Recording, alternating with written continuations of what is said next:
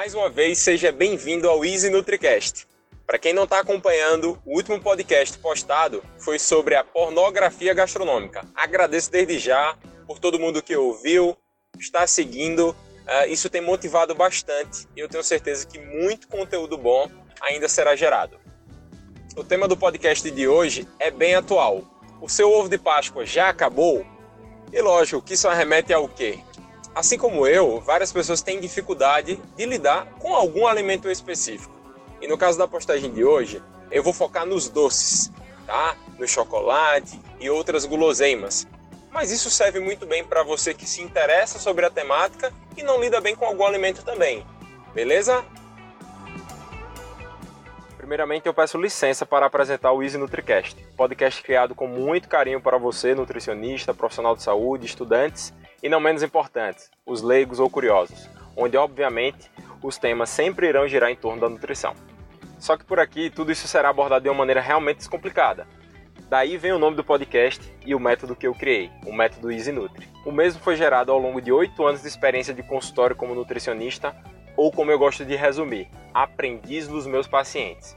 Também aperfeiçoei esse método trabalhando na formação de vários alunos de pós-graduação, cursos ou através de palestras, onde a filosofia sempre será ouvir vocês e levar um conteúdo que possa ser compreendido, do leigo ao especialista, mas de maneira clara e objetiva. Aproveitando esse gancho, vamos ao que interessa. E para começar, eu vou contar uma história bem bacana para vocês, extraída de um estudo bem legal realizado na Flórida, onde um grupo de pesquisa voltado especialmente para a parte de psicologia avaliou a aceitação de doces contra algumas opções, digamos assim, não tão saborosas. E eles tiveram um desfecho muito curioso. Presta atenção. Os pesquisadores separaram as pessoas em dois grupos. É, o primeiro grupo entrava numa sala onde tinham basicamente dois grupos alimentares: cookies uh, e pode traduzir isso aqui para o Brasil em um chocolate, um pudim, uma sobremesa que você goste bastante aí. E do outro lado, tá, da mesma sala, a gente tinha o que? Rabanetes. E aí você pode traduzir isso para que batata doce, talvez, se você não goste, ou que talvez não seja o alimento mais atrativo do mundo. Eu acredito que seja um bom exemplo. E o que, que aconteceu? As orientações foram as seguintes. O primeiro grupo entrava nessa sala e era orientado da seguinte maneira: você pode comer as opções doces, mas não pode comer uh, o rabanete ou a batata doce, como eu dei uh, o exemplo. E as pessoas foram lá, realizaram o, experimento, comeram ali as opções muito saborosas, quentinhas saindo do forno ali, cheirando realmente uma coisa atrativa. E tem um porém. O outro grupo entrou na mesma sala, mas foi orientado da seguinte maneira: vê que castigo vocês podem comer os rabanetes ou batata doce, mas não podem comer o chocolate, o pudim, o doce ou os cookies aí, ah, no caso do estudo. E a gente pôde observar, eles melhor dizendo, puderam observar o seguinte, que as pessoas iam lá, cheiravam a sobremesa, ah, os doces ali.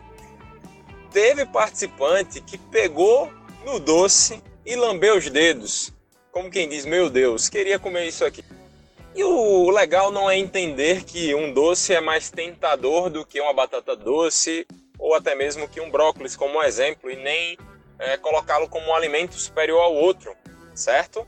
Não existe esse alimento vilão e vocês vão entender isso ao longo dos podcasts e como lidar com isso da melhor maneira possível.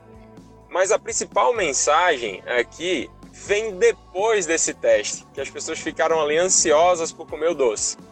Os grupos, tá? Separadamente, foram colocados em outras duas salas para resolver um problema, tá? um problema lógico, um exemplo de um, de um cálculo fácil de matemática, um raciocínio lógico é, fácil de ser resolvido, só que tinha um detalhezinho. Esse desafio lógico não tinha solução. De propósito, os pesquisadores eles queriam avaliar quem desistia primeiro uh, desse teste. E eu acredito que não seja surpresa para vocês quem desistiu primeiro? Os não comedores de doces ou sobremesas, aqueles que ficaram resistindo, exercendo e, digamos assim, uh, gastando a sua força de vontade. Eles não tiveram tanta paciência para ficar em uma sala resolvendo um problema sem solução. Já aquelas pessoas que não exerceram uma força de vontade uh, maior em relação ao doce, puderam comer o doce, ficaram mais tempo ali tentando resolver aquele problema. E a coisa é tão séria que as pessoas que não comeram os doces ficaram chateadas. Ah, esse estudo não faz sentido, o que eu estou fazendo aqui? Talvez você se imagine assim quando você faz algo restritivo, não é?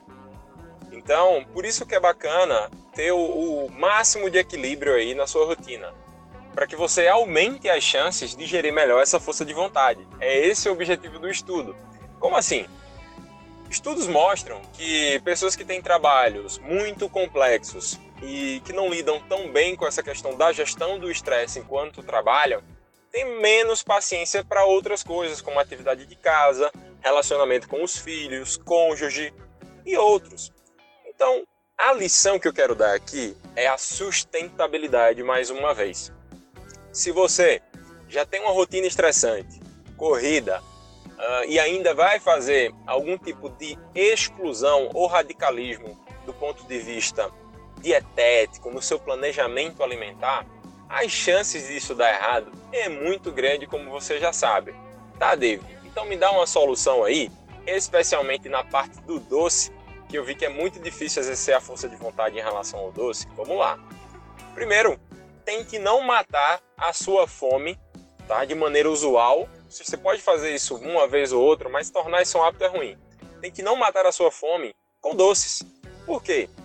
Os doces ou sobremesas ou alimentos calóricos consumidos até a sua saciedade vão promover uma carga calórica muito grande. E se isso virar rotina, sem dúvida te atrapalha.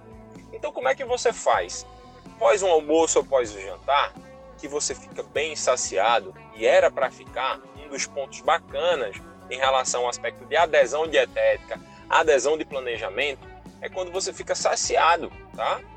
E após realizar é, esse almoço, você introduz uma porção do chocolate que você realmente gosta, da sobremesa que você realmente gosta, porque o que eu vejo muitas vezes é o que? As pessoas trocando sobremesas que elas já gostam por sobremesas fits, que muitas vezes não tem o sabor que você quer. E você acaba comendo a sobremesa fit em maior quantidade ou até come ela junto com a sobremesa que você queria realmente, pois tem um grande problema ali, que é a vontade de consumir que ela vai bater. Então a ideia principal é tentar não matar a fome com o doce e escolher o doce ou sobremesa que você realmente goste. E lógico, abrir espaços para sobremesas ter uma propriedade nutricional mais saudável, pode dar certo também. Pois se você gostar do sabor, se tiver adesão, ótimo, achamos mais uma opção. E eu queria colocar agora a partir de uma música que eu acho bem legal, que é a música Happy, tá? do Pharrell Williams. O refrão dela é bem conhecido. Because I am happy, que eu quero traduzir aqui porque estou feliz. Tá? Não, não vou colocar porque sou feliz.